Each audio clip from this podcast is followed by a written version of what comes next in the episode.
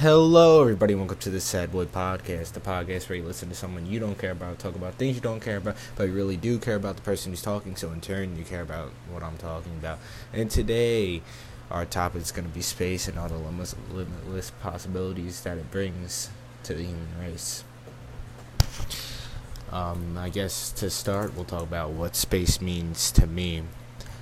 Um, space is basically it's limitless. There's no end to what could be out there. There could be another planet that took the exact same path as us, and they're at the exact same point of us in time. There might be another planet where someone's talking about the exact same thing I'm talking about right now.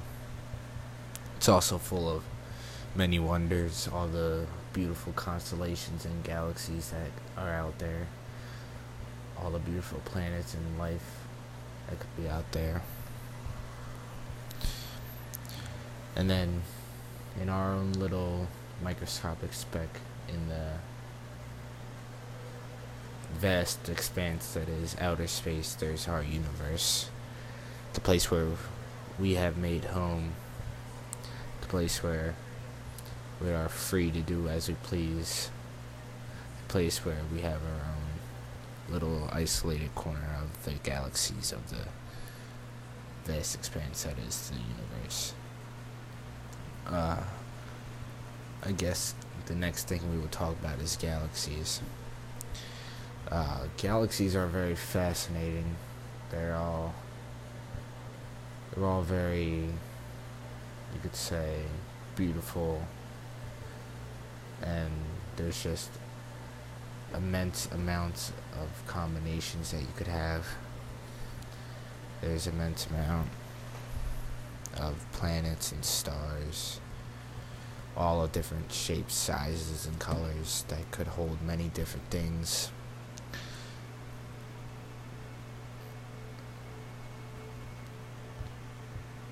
And another thing is that there could be more life out there. And you could wonder what they believe in, you know, if they have they have religions just like we do. If their their laws of physics are the same as us. If they think there's more life out there, if they already know we're out here. I guess at that point you just sort of have to sometimes just lay back on the cool grass on a cool summer night and just look up at the stars and wonder is somebody out there looking right back at me? that's a very fascinating thing to think about because you, with all the possibilities that are out there, it's almost definite that there's going to be someone out there looking back at you. It's highly improbable that there's not somebody out there. It's the same thing that on Earth. You could say, I wonder if somebody else is looking up the, at the stars the exact same way that I am right now. With all the people on the Earth, it's almost 99% guaranteed that you're looking at someone, well, someone else is looking up at the stars just like you are. And then you have basically our little corner, which is our universe. You have the seven planets and our sun, Alpha Centauri, that sends the warmth down on all of us. So now we've been limited for many, many years in terms of our exploration outside the planet. The farthest we've gone with a human is the moon. But now, with a lot of companies like SpaceX, and who are really putting a focus on reusability and the economic part of expanding the human race's footprint into space. Now we have bigger and better possibilities. For example, we have Mars. Now the Mars mission is a very highly polarizing topic. There's people who say that it is necessary for the advancement of humankind, and then there's other people who say it's a waste of money and time and human life because they say it would be impossible to be on that planet. personally, I'm sort of stuck in the middle ground. I don't think we know enough to be going out there yet. We barely know what's going on on this planet. We haven't even seen the bottom of the ocean with our own eyes. Sure, we've had sonar scans that show the depths and all, but we haven't had any like submarines or cameras go down and really see what's at the bottom of the ocean. And we don't know what's down there. There could be something that's waiting on Mars that's also waiting in our ocean. And we just don't know because we haven't seen it yet. I think that's a very big question to be considered when thinking about if it's worth it to go and send a group of people on a very dangerous mission to a almost completely unknown planet to man when so many things could go wrong that could cause a great deal of loss in terms of human life, technology, money. And you just sort of have to consider the position we're in as a species right now. We're not very. We have bigger fish to fry, is what I'm trying to say. We should be focused more on what's going on on our planet more than what's going on in outer space.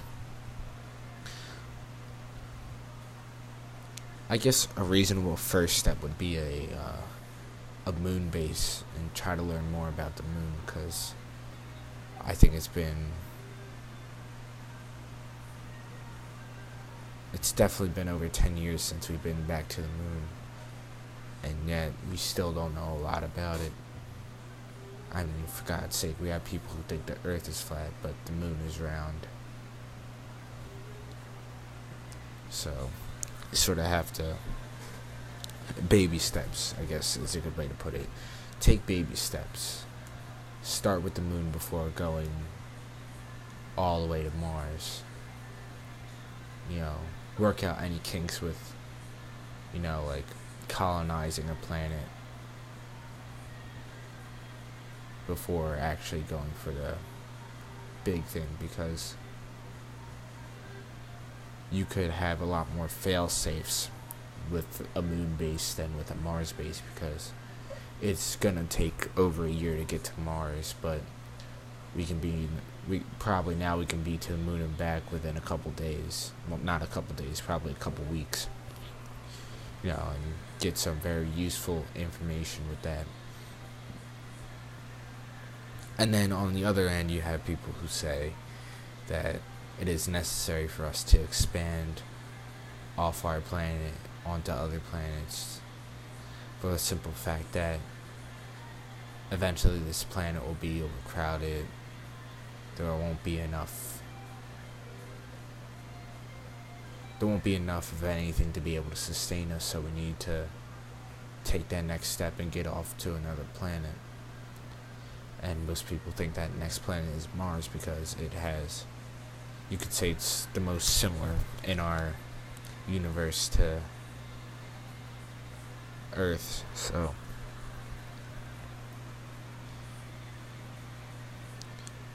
And then you could say that, you know, it's not as expensive as it used to be, because I'm sure the Apollo program, just by itself, probably cost trillions and trillions of dollars.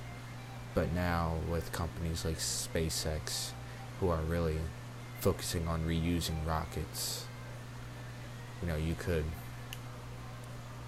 you could say that it's become more feasible because it, now it's not it's not a government program, it's more it's private companies sort of pioneering the way towards that next step which is colonizing space.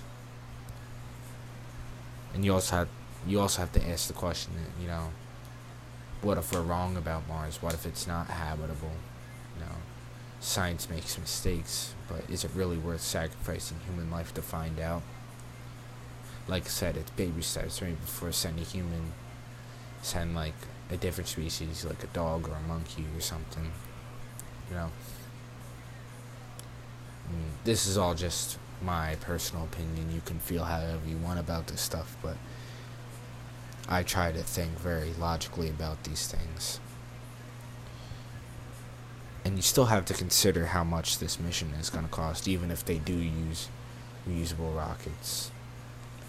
So you have to consider it's probably still going to cost well over a trillion dollars in terms of supplies, fuel, building the rockets, communications arrays, all that. Then you also have to consider, you know, what if something goes wrong? Like, like what if during the, the, I guess you could say, the trip to Mars, something goes wrong, like there's a leak in the airlock on the spaceship, and then the vacuum of space starts taking all the oxygen out, and it becomes depressurized. I mean, is it really worth it losing those lives? How many times would we sacrifice those lives for the sake of human advancement? So I guess you have to say, you know, it's a big risk to sort of take this big leap that they're planning on taking instead of trying a baby step like the moon, as I was saying. Another thing is, you know, people are saying that Mars is the next planet, but, you know, either way, Mars is gonna go the same way as Earth eventually, either by the sun exploding or by something else. Maybe you'll go the same cycle as Earth did, like, like how we're, I guess you could say we're on a destructive path with our planet and it's an action is urgent to be taken. What planet could be next, you could ask. But, you know, there's really no other planet that you could really. There's no other planet that you could really colonize and, you know, have a sustainable, comfortable life on, even though Mars in itself is probably not going to be comfortable for a very, very long time, if ever. If it ever even happens, there's still possibilities that it might never happen. Um, you know, like, unless there's, we make major steps in different sorts of technologies like heat shields, uh, temperature controlling, weather predicting, weather resistance, then, you know, in that case, if we do make those advancements, then planets like Mercury and Venus would sort of be on the radar in a very, very distant future. It's still, we still have a long way to go before we even think about that. Like for Mercury, it's it's incredibly hot it, because it's so close to the sun. It's incredibly hot during the day, but it's also very cold during the night. So you have to be very. You have to have a flexible heat shield, and then you have to have very good insulation. So, you know, maybe something like something that lets little bits of heat in during the day, and then it sort of insulates it, and then as that heat wears down, hopefully, you know, they'll have something that as the heat sort of gradually fades out, you have your insulation, but then once it's sunny again, it's it's like an endless cycle. So you get natural heat without having to use any uh, sort of gas, you could say, or some sort. And if we make uh, advancements with uh, weather resistance and such, and Venus becomes on the map, you have to have another thing. You have to be able to resist the the lightning storms on Venus caused by the rampant greenhouse effect, and Venus is also very hot, so you also have to make that advancement in the heat protection and the insulation. And then, I mean, I'm not even sure if it's possible to land on Jupiter. And then you have Neptune, which is, I believe that's the water planet yeah, it's definitely the planet that's like made of mostly water. That planet is just a frozen wasteland. There's probably really nothing there. It's probably not possible to sustain life on there, and again, unless we have a very efficient way of heating and insulating. And then even then, it would probably wouldn't be possible to go outside with with any real foreseeable mobility using that insulation. It pro- they probably look like the one kid from the Christmas story. I can't remember his name, where he's complaining that he can't put his arms down. But you also have to ask the question, what's out there? You know, could there be, could there be cures for diseases? You know, could there be new materials, elements that could hold secrets to various human mysteries that we haven't been able to solve? Maybe something out there holds the secret to eternal life. Or maybe there's something that, you know, maybe in the quest to explore space we find the meaning of life itself.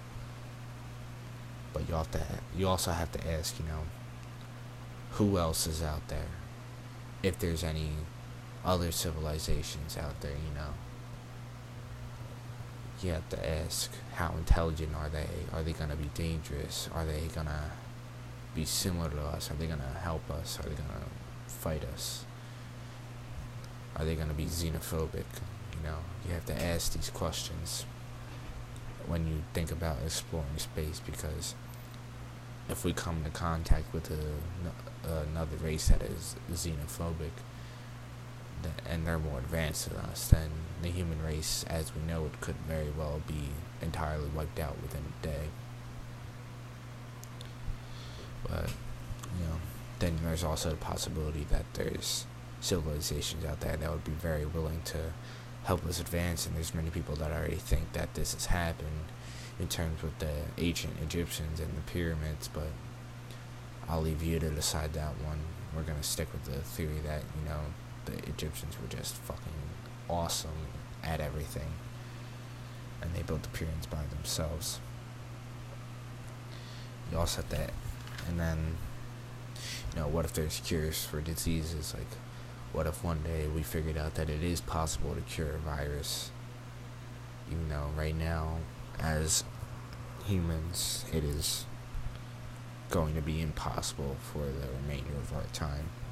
What if one day we can cure AIDS? What if one day we can cure cancer at the first sign of it with just a simple pop of a pill and a quick drink of water and your cancer cell is instantly demolished? You also have to ask, you know, what elements are out there? Could there be an indestructible metal tougher than diamond? You know, could there be something that exceeds the speed of light in terms of how light, like, could we make a fuel and generate enough power from something that we could push an object past the speed of light? Could we break our own laws of physics that have been a staple of our civilization for thousands of years? Can could there could the secret to that be out there?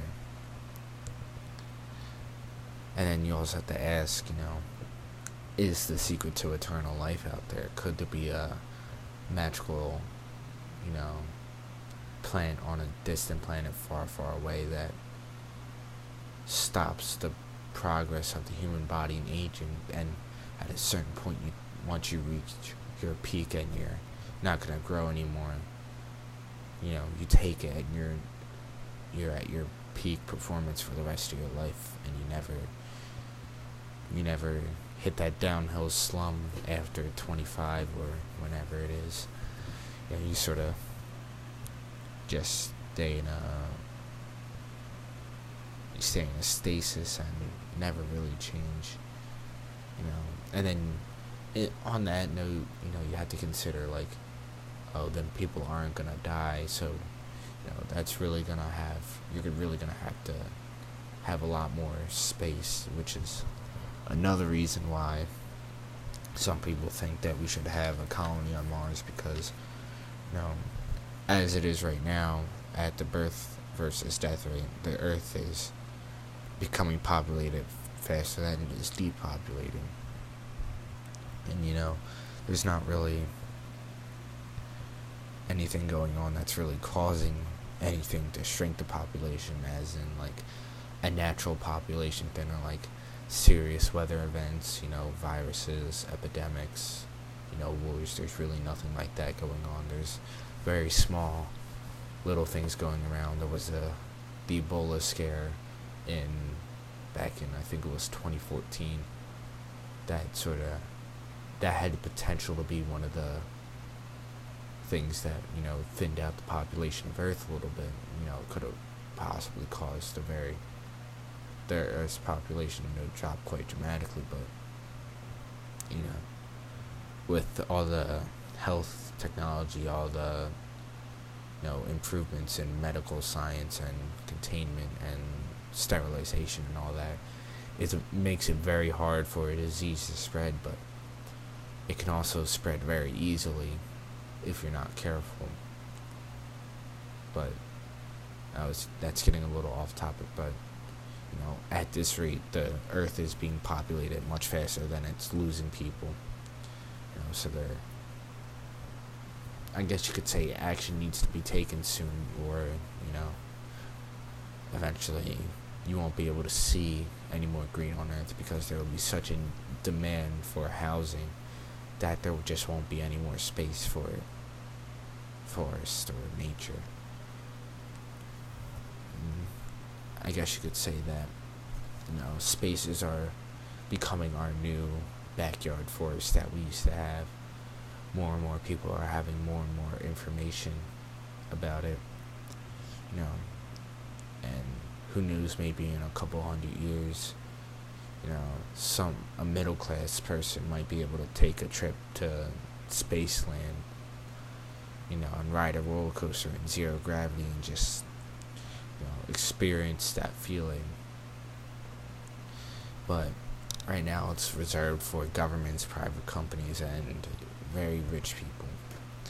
But that may ch- that with all the advancements in reusability and you know other various physic physics related science and orbital mechanics, who knows maybe maybe at a certain point you can just strap a jetpack on your back, put a helmet or like a fishbowl in your head, and just you know fly yourself into orbit and just relax in the dead silent vacuum that is space. My my Alexa just turned on, and I don't know why I didn't say the wake up word. I am I'm personally uh very frightened that there's a ghost in my room. Alright, so um you also have to um, take into consideration, you know, the wonders that it brings, you know. You know, has it changed over the years now that we're getting more information? You know, has it are more people starting to you know, really think about what's out there now versus back in say the 40s when really not much was known about space you know so that's another thing with that and you also have to take into consideration you know there's a lot more uh, there's a lot more accessible knowledge now you know a kid can go on YouTube and look up a video on how on the physics behind flying to, to the moon or something, and you know, that might inspire that kid to become an engineer and become part of the mission that flies to other planets because of that one video.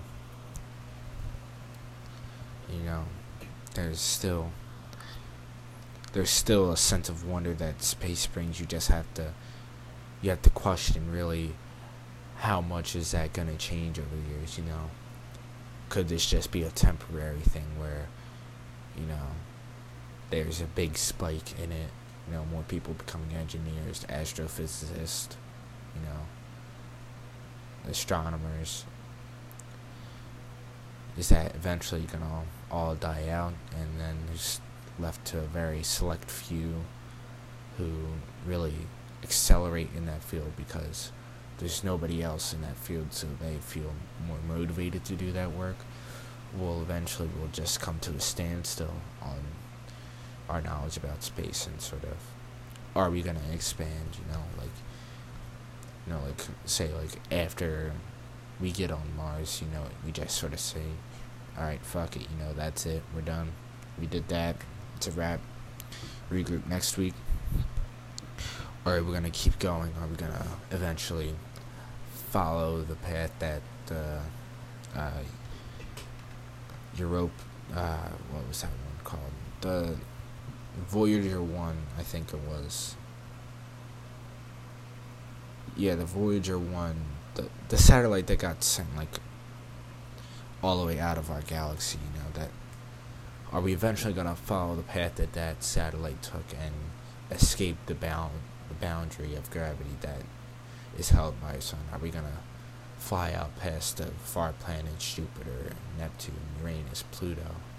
You know, if depending on if you consider Pluto a planet, I do. Are we eventually gonna escape that boundary? Are we gonna colonize all the planets? Are we gonna have orbital stations that you know are sending incredibly detailed information back to Earth every single day?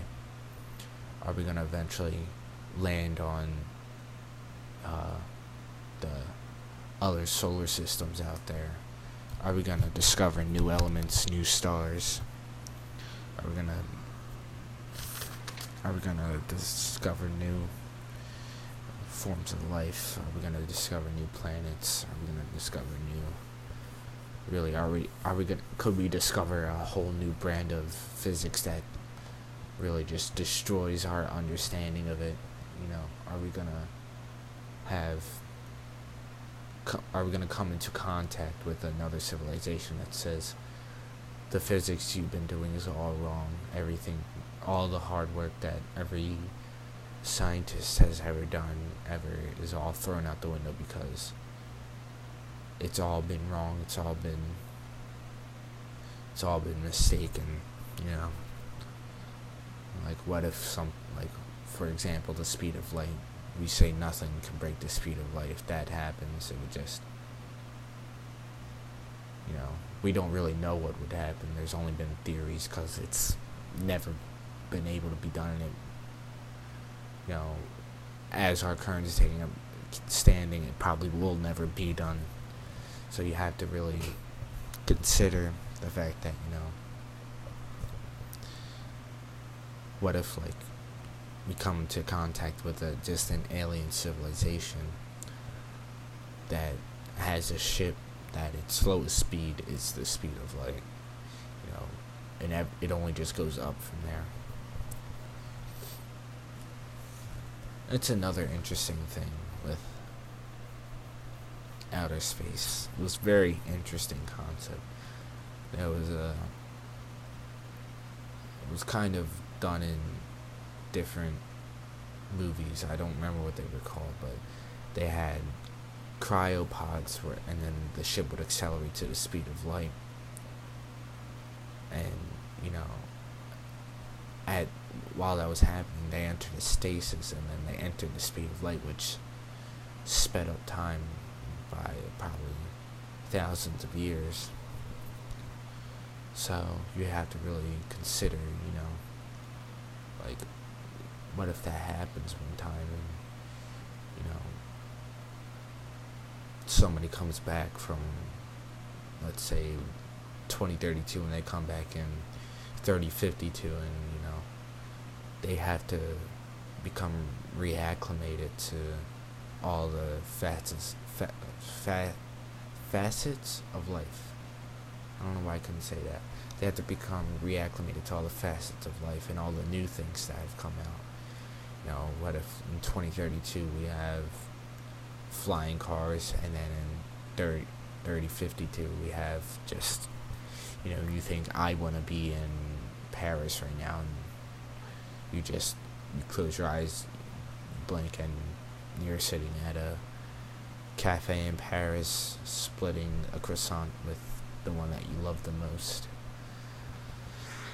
And you know, and then very interesting concept that is that I heard from uh, my favorite science person, Neil deGrasse Tyson. He's the man. I love, you know, I love him. You have to really consider the light from our sun. When we see it, is around eight minutes old. So when you look up in the sky, all those, I mean, think about how big the sun is, and then how small all those stars are, and then think about how far away the sun is, and then think about how f- far away those stars are. You know, and for the sun, it's like to be eight minutes old when it reaches here. You know, there are stars up in the sky that are probably dead, and then there's stars that you know us as as as a species will probably never see because there just won't be enough time for that light to reach us. We'll probably, you know, eventually when we go extinct, there'll probably be stars that you know haven't even had enough time to become known to us. And you know, there was. I guess let's go back to the beginning, you know. Before we had rockets, before we knew, you know, uh, how the Earth revolved around the sun and all the other planets revolved around the sun and not the other way around. You know, think about how, you know, it all started with one man who had the courage to think outside of the normal standards that were at the time. It all started with Copernicus saying that, you know, the Earth orbited around the sun, not the sun around the Earth. And then from there, it sort of, that was sort of the base of our understanding. There was, you know, there were civilizations that, civilizations that mapped the stars and all, but, you know, that was really the base plate of what really pushed us to understand more about what's out there, you know. Then you had the guy who was burned at the stake during the Spanish Inquisition, I think it was, for saying that the universe was limitless. You know, the church was, you know, a little bit more forgiving to Copernicus, only giving him house arrest for the rest of his life. But they burned this man at the stake for attempting to help further, you know, the the human civilization's understanding of what's out there and that's uh that's also a very big topic about what goes on Sorry, around. I'm not sure. Alexa, shut the fuck up. No one was talking to you. Alright. Like I was saying before, I was rudely interrupted, you know. You have to consider, like, is there stuff that the government already knows but they don't want us to know because they're afraid because of it that they'll lose control and you know mayhem will break loose because I'm sure at the time when Copernicus said you know the sun has is the center of our galaxy and not the earth. I'm sure there's people who are like holy shit that's crazy. Let's go flip some shit.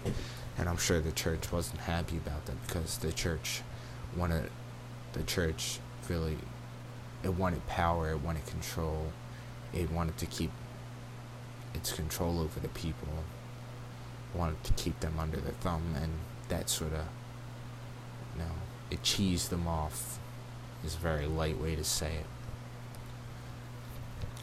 So, you know, now you have people nowadays that say, you know, the government already knows about aliens, you know, and they're just not telling us because they don't they just don't want to admit it there's they're afraid of the consequences that will ensue if they do admit it you know, there's people who say that the CIA had John Kennedy assassinated because he wanted to know what was going on with all the you know UFO projects and the reverse engineering and you know Area 51 type stuff. And then you know you also like uh, like I said you have Area 51 which you know even some top government officials won't ever see the inside of because you need an extreme amount of clearance to be able to even get close to that place. It's a no fly zone. You know, getting near it, it says trespassers will be shot.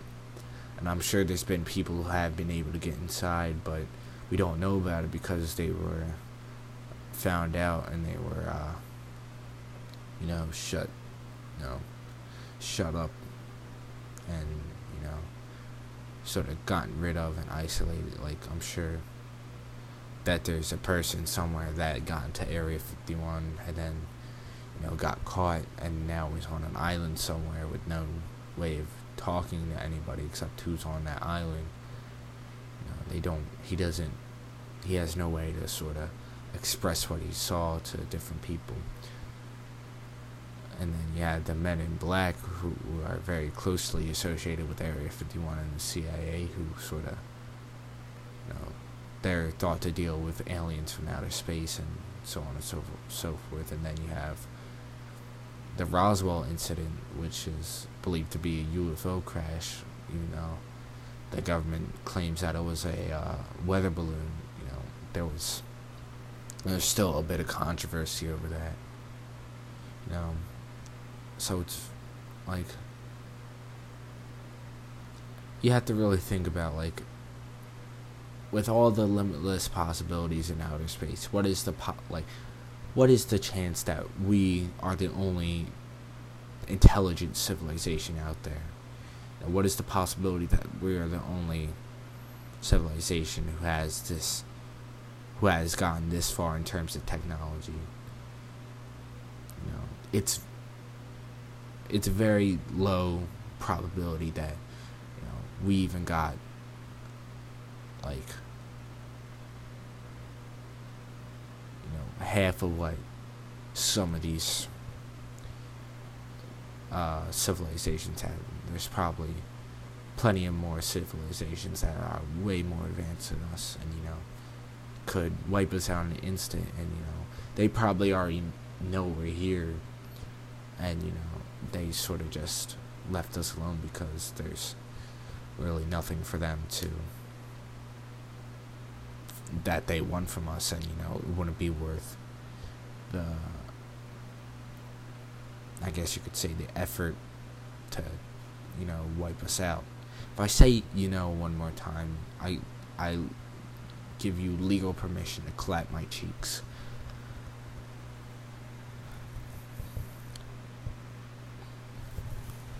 Um, I guess back to the exploration thing too is like you know how how are we as a uh, civilization or race or whatever you want to call it, a species gonna react when we see when we come into these encounters with these other civilizations? We can't do anything about how they're gonna react. We can't control that so we might as well just stop thinking about that. But we have to figure out how we're going to deal with it. We have to figure out, you know, are we going to be are we going to be nice to them? Are we going to try to sort of integrate them and educate them in our society and our ways and sort of try to learn about theirs while also introducing them to ours? Or are we going to sort of adopt like almost a 16 like 15 1600s colonization where we come in and like you know this is ours now. And they're just like nah chief that ain't it. This is ours. And he's like and you know captain maurice mordicus of the uss whatever landing on another planet is like you know I don't know about that one, Chief, because I already called my backup and they're going to be here. You know, are we going to sort of treat them like we did with natives and African Americans? Well, not African Americans, but Africans, are we gonna? Is it gonna? Could it be like another? Could it?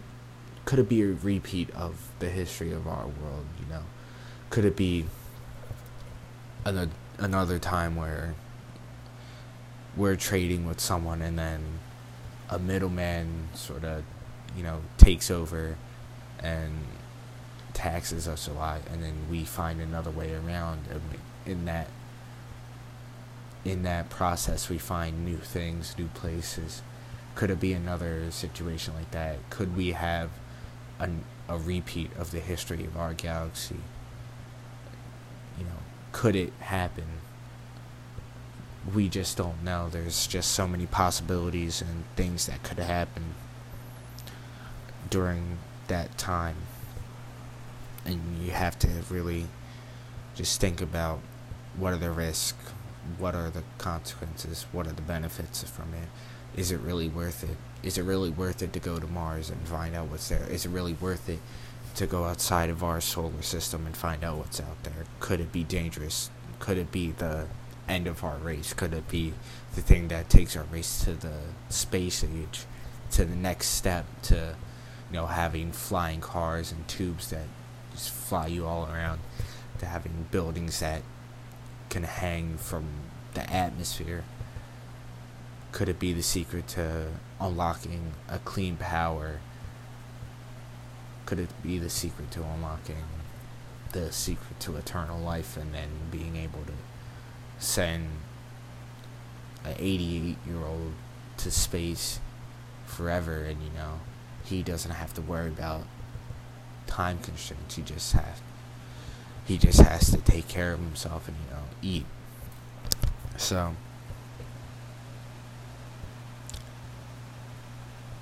well I think that covers just about everything I want to talk about today so I hope you enjoyed this podcast. If you enjoyed it, share it with all your friends. Share it with your with your mom. Share it with your cousin that you know you see at all your family reunions, and you show them a cool video, and you sort of just sit in the corner with them and just laugh about stuff that nobody knows what you're talking about, but you know they're just your favorite cousin. You only see them at family events, and I know this episode was a little bit shorter, so please forgive me.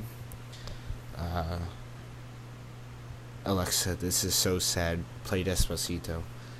Um, I'm sorry if. Here's a sample of Despacito by Erika Ender on Amazon Music. Alexa, stop. I'm sorry if that made you cringe until your body turned inside out. But anyway, I hope you enjoyed this episode. If you did, please share it with everybody you know and give it a thumbs up and subscribe to the podcast because there's plenty more where this came from. This has been Sad Boy Podcast, and I will see you all next time.